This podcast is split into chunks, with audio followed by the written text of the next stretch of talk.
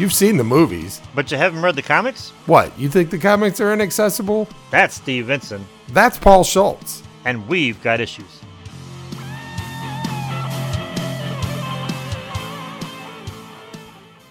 This week is God Loves, Man Kills, the X Men graphic novel. Marvel Comics graphic novel number five. For me, it was like one of those movies that you go, you're just, you get your popcorn, you get your drink, you sit down, and you're just like, I'm here, I'm seeing it at the theater for the effects. Mm-hmm. And it's just to be, it's to hand me a big, huge entertainment, juicy entertainment sandwich, right? Mm-hmm. It's like, I don't care if it's good for me. I don't care if it makes me think.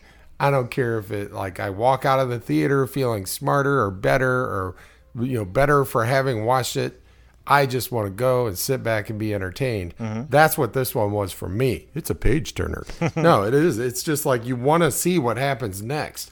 But I didn't get, and it could just be, but you know, state of mind. Because every time I read a book, I am in a certain state of mind in Yeah. my life, and I always I can't separate my state of mind from the book. So it could just be my my moment in life where I am right now. You know, as we record this, it's quarantine. Hmm. We're two months into the quarantine of 2020. I've lost count. It, it's like it is. It's today is May first, twenty twenty. You know, I know this is a timeless show that we're doing here, but mm-hmm. just so everybody gets some context of my state of mind as I was reading this thing.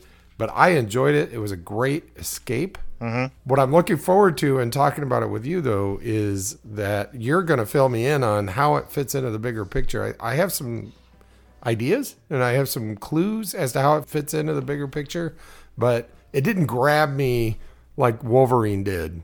you know what I'm saying? Mm-hmm. It didn't grab me in that way. It grabbed me in a this is really freaking entertaining mm-hmm. and this is like watching a movie and to me it almost was like this probably in, inspired somebody to go, we got to make a movie out of this, you know? Well, it's funny you would say that because the main reason why I chose God Loves, Man Kills for this series is because it's the basis for the second X Men movie. Ah, But I picked it because of that, because, you know, we're, we've talked about the movies in the past. And I also picked it for the fact that it's extremely grounded in reality. Hmm. You really don't need to know too much about the X Men to read it because, one, the art style is kind of realistic. It downplays the grandeur of superpowers. Yeah. So it, it makes it a little more realistic. The size of the thing allows for Yeah. a lot more story than if it was like a two or three issue. Remember how when we did Iron Man, Michelinie had to sneak in little bits and pieces of the big story? yeah. This is just here it is, the whole story from start to finish. Yeah. And the funny thing is, one of the other tie-ins to this book and the rest of the ones we've been doing is initially it was supposed to be drawn by Neal Adams. And Neal Adams, of course, was the artist for the Green Lantern story we did, and he was the artist for the Batman story that we've done. In case you don't know, I'm, I'm sure most of you do know, but in case you didn't know, X Men, the origin of their powers is always they are a mutant. And so they've had some sort of mutation, you know, human evolution is moving forward. They've had some sort of mutation, and their mutation gives them superhuman powers. And Wolverine, I mean, that was Wolverine's, the source of Wolverine's power, like we talked about last week. Mm-hmm. There were a few earlier episodes where we talked about uh, some members of the X Men. The X Men universe is basically, think of it as uh, you get your powers because you're born uh, with some sort of gene mutation. And there turns out that not everyone is a fan of this idea. Very few people are fans of the idea. you know, there are a lot of people who are, you know, through fear of, losing their station in life because, you know, they're used to being in charge of the world and they're used to having most of the power in the world. And so this other race, or not even another race, but just these, listen to me, listen to me. I'm an anti mutant, calling them another race. No, this other, you know, these mutations happen and these other people come along who have other powers and it threatens your balance of power. And, uh, you know, you do what humans have done throughout history and you villainize them. You know, you, you make them the bad guy and you try to rally people against them. The great thing, and so we've talked about that on, on prior episodes about the you know the anti-mutant crowd but the thing that i think and i think it hit me as you were talking there and why you chose this one the thing that makes this one, like we've talked about, how did we get here from there? Mm-hmm. How did comics become so accessible and how can they be so accessible? Well, this one, as you said toward the beginning, you don't need the backstory. You don't Right. need to know the origin of all these guys. All you need to know is they're mutants. Yeah. And this one actually reaches out and grabs you from the very beginning mm-hmm. because these two kids, and they're just kids, right? Eight and ten years old or something like that. They're like pre preteens, mm-hmm. get attacked on a playground, and then you think, well, somebody's going to come save them, and they're are they going to get away or something's going to happen? Nope. Right. They're hanged from the swing set. Yep. By these anti mutant people. Tur- turns out these kids are mutants. With the M word emblazoned across their chest. oh yeah, mutie. The other reason why I chose this story, when you you were talking about being replaced, hmm. X Men has always been relevant, but the relevancy of this story really. It, it's there. It, it Yeah. you, you see it. Unfortunately, and, and even though we're trying to make a timeless series, let's face it, the relevancy of this story is pretty timeless. Well, Dude, racism is timeless. All right. yeah, pretty much. I'm pretty sure 18 years from now, when somebody's listening to this, they'll be like, yeah, that's like what's happening now Right. against the fill in the blank people. back when we did the giant size X-Men number 1, you I wanted to do that episode in particular because I wanted to show how far in like 10 years comics have, had evolved. Hmm. Because it went from this, you know, high adventure type story in colorful costumes fighting an, fighting a giant island Yeah. to severely grounded in reality, but yet still a fantasy, which was something that happened about the time of this issue where comics really started to come down to earth. There is a, a scene toward the beginning where someone is picking on one of the one of the X Men uh, for being a mutant, I know where this is going. and you know she just can. She's just it's all she can do to to resist using her powers to put this guy in his place and shut his smug face up, right? Mm-hmm. And she actually does lose a little bit of control, and then one of her mentors, uh, I think, her ballet teacher, yes. comes out and is like scolds her.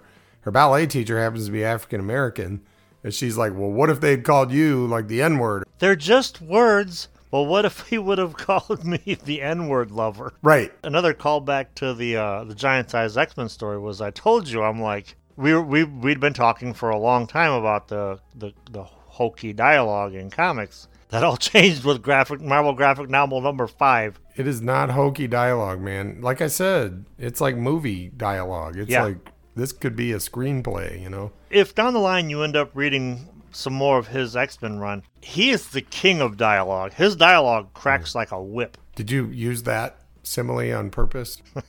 No, no, I did not.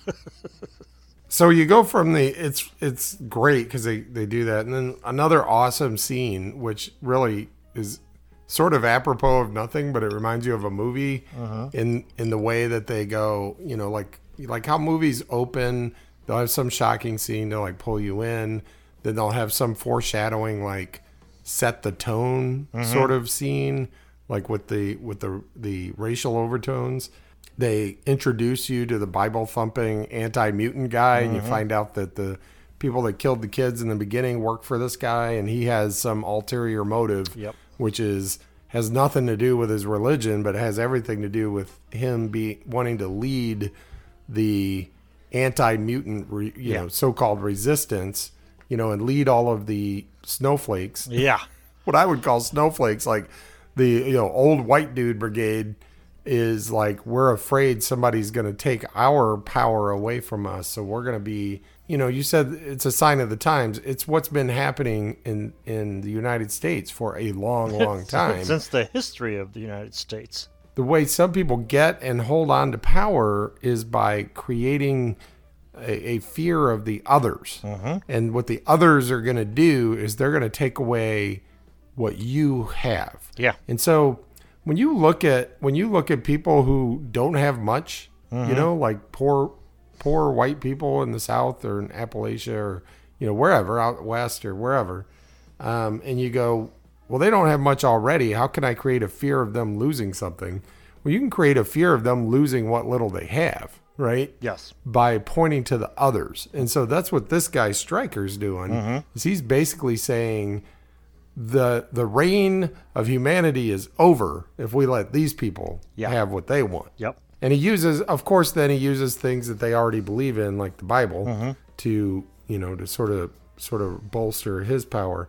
So then you go from that, and then you do this other thing, you know, that movies do, which is you have this action scene. Mm-hmm. It doesn't move the plot forward, but it lets you know who these characters are. Yep. Gives you an idea of what their powers are. So they're in this training room, right? And they Yep. set up this training simu- simulation, and you get to see what their powers are. You get to see like what they're made of, and and it's just an exciting thing that you get to watch. Yep. And while that's all going on, Professor X is kidnapped along with a couple of his what are they bodyguards? Yeah, it's Cyclops and Storm. Yes. It's hard for a noob like me to to get that these are the same characters that I already know because they're dressed different, they look different. They, it's like we talked last week, last episode about, or no, a couple episodes ago during the Iron Man one. I was like, Iron Man looks like Tom Selleck meets Clark Gable. You know, it's Yes. like oh, because that's what like the mustache and the hair is mm-hmm. what the coolest guy of that time looked like.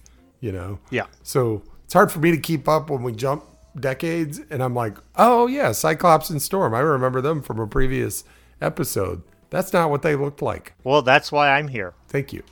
So they all get kidnapped by Stryker and his Bible thumping henchmen, Mm-hmm. at least one of which is a mutant. Uh, unbeknownst to her, She doesn't know she's a mutant. she doesn't know she's a mutant to the very end. Yeah, so they get kidnapped, and now Stryker, Bible thumper guy, is going to try to turn Professor X by using torture techniques from Yes. like the 25th century or something, because he's got like these weird sensory deprivation, like probes going in, all that sort of stuff. Comic book science. What's he doing? Trying to turn Professor X so that he can get the X Men on his side? What What exactly is the? I didn't quite pick up on that. He wants to use Professor X to use his powers to basically destroy mutants by frying their brains. Ah, okay. So he's trying. So he uses all that brainwashing to make him think of the X Men as nothing more than monsters, and he's that way he's willing to destroy them without without thinking about it. So he's trying to build an anti mutant super weapon. Yes.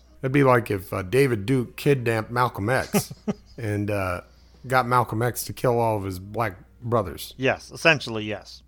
So, of course, the X Men are going to rescue Professor X, right? Mm-hmm. But they kind of walk into a, a trap, Yeah. but they overcome the trap. Stop me if I'm skipping over some important stuff here. You're doing just fine. But then, right as they're about to be like walk into the trap and get captured, one of their enemies, Magneto, shows up. Their their biggest enemy shows up. Yeah. So it's like the the enemy of my enemy is my friend, and it reminded me of this weird story from the Cold War. Mm-hmm. And toward the end of the Cold War, uh, the president of the United States was was Ronald Reagan, and the premier of the Soviet Union was Mikhail Gorbachev. And they were at this summit in Geneva, Switzerland, and which is always like that's where they have the like that's the neutral place, right? Mm-hmm. Like that has some sort of anti-nuclear shield over it or something. Anyway, as it turns out, Ronald Reagan was a big science fiction fan. Mm. And I don't know if anybody knows that. You know, regardless of whatever else you might think about him, he was a science fiction fan. Probably Robert Heinlein, you know. but so they're at this summit, and things aren't really going well. It's kind of tense, you know. Uh, they're not really getting anywhere. This is like 1985. Uh, to give you some perspective, Red Dawn came out like just a year or two before this, right? Yep. So it's not like we were all thinking within five years this this would all be over, right? It was a tense time. And then at one point they're just like, let's just take a break. So they take a break, and the two guys, Reagan and Gorbachev, just like take a walk next to the lake, and it's just the two of them and their interpreters. And nobody knows what they talk about. The interpreters, of course, are sworn to silence. Mm-hmm. These two guys, of course, aren't telling. It wasn't until like 2009. It was Gorbachev and the Secretary of State at the time, George Shultz, were being interviewed. No relation. And Shultz is talking about this summit, and he's like, and then the two leaders, you know, they duck out of a meeting, take a walk to a nearby cabin. The interviewer's like, well, what did they talk about? And Shultz is like, I don't know, I wasn't there. And Gorbachev cuts him off. Gorbachev is like, uh, well, President Reagan suddenly says to me, What would you do if the United States were suddenly attacked by someone from outer space? Reagan's like, uh, Would you help us? And Gorbachev just looks at him and says, Yeah, no doubt about it. and Reagan's like, Yeah, we would too. and from that moment on, from when they got back from their walk, like nobody knew what they talked about. Right. But everybody's like, whatever they talked about, they had some sort of breakthrough because from that moment on, they were like best friends, right? Yeah. And they were like bending over backwards to accommodate each other. It's like Magneto. He's like, well, yeah, you've got the this Bible thumper guy wants to wipe out our race. Mm-hmm. If he succeeds in getting Professor X to, you know, turn and gets to use him as a weapon, we're, I'm dead too, right? Right. so, of course, I'm gonna come help you. Also, you got to remember, Magneto was an Auschwitz survivor. He's already seen. Man's capability. yes. Um, so anyway, uh, Magneto helps the X Men go to the big Bible thumper convention, uh, take out the bad guy, and everything. You know, everybody lives hap- happily ever after. Mm-hmm. So that was my take on this one. Again, I would say here's how here's where I'd put this one, man. I would say if you're like thinking about comics and you're like, I don't know, should I read comics?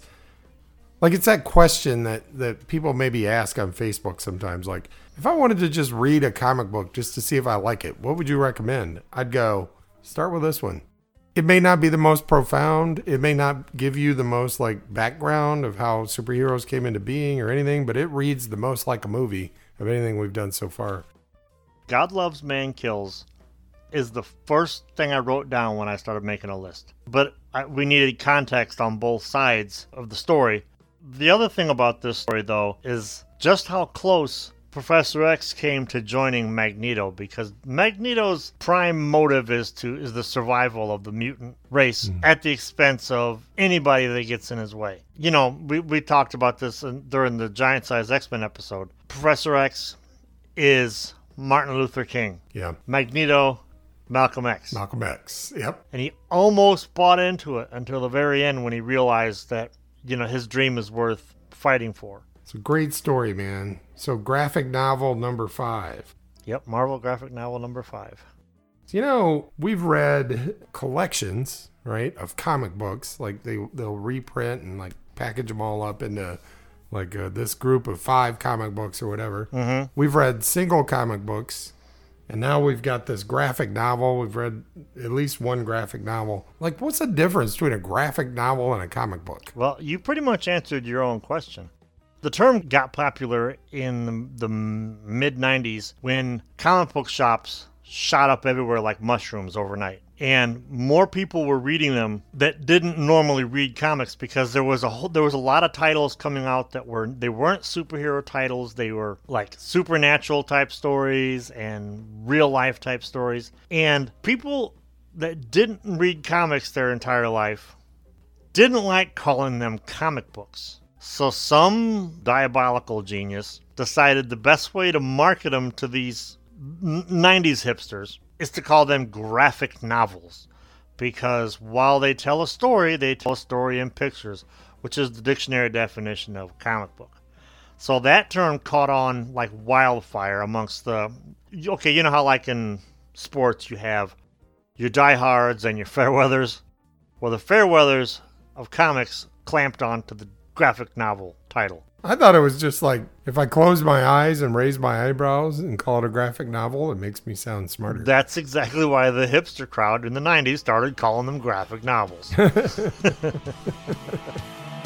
You've been listening to We've Got Issues. We've Got Issues is written and produced by Paul Schultz and Steve Vinson. Copyright Big Broccoli Studios. Music by Eric Fulmer. For more by Big Broccoli Studios, Go to www.bigbroccolistudios.com.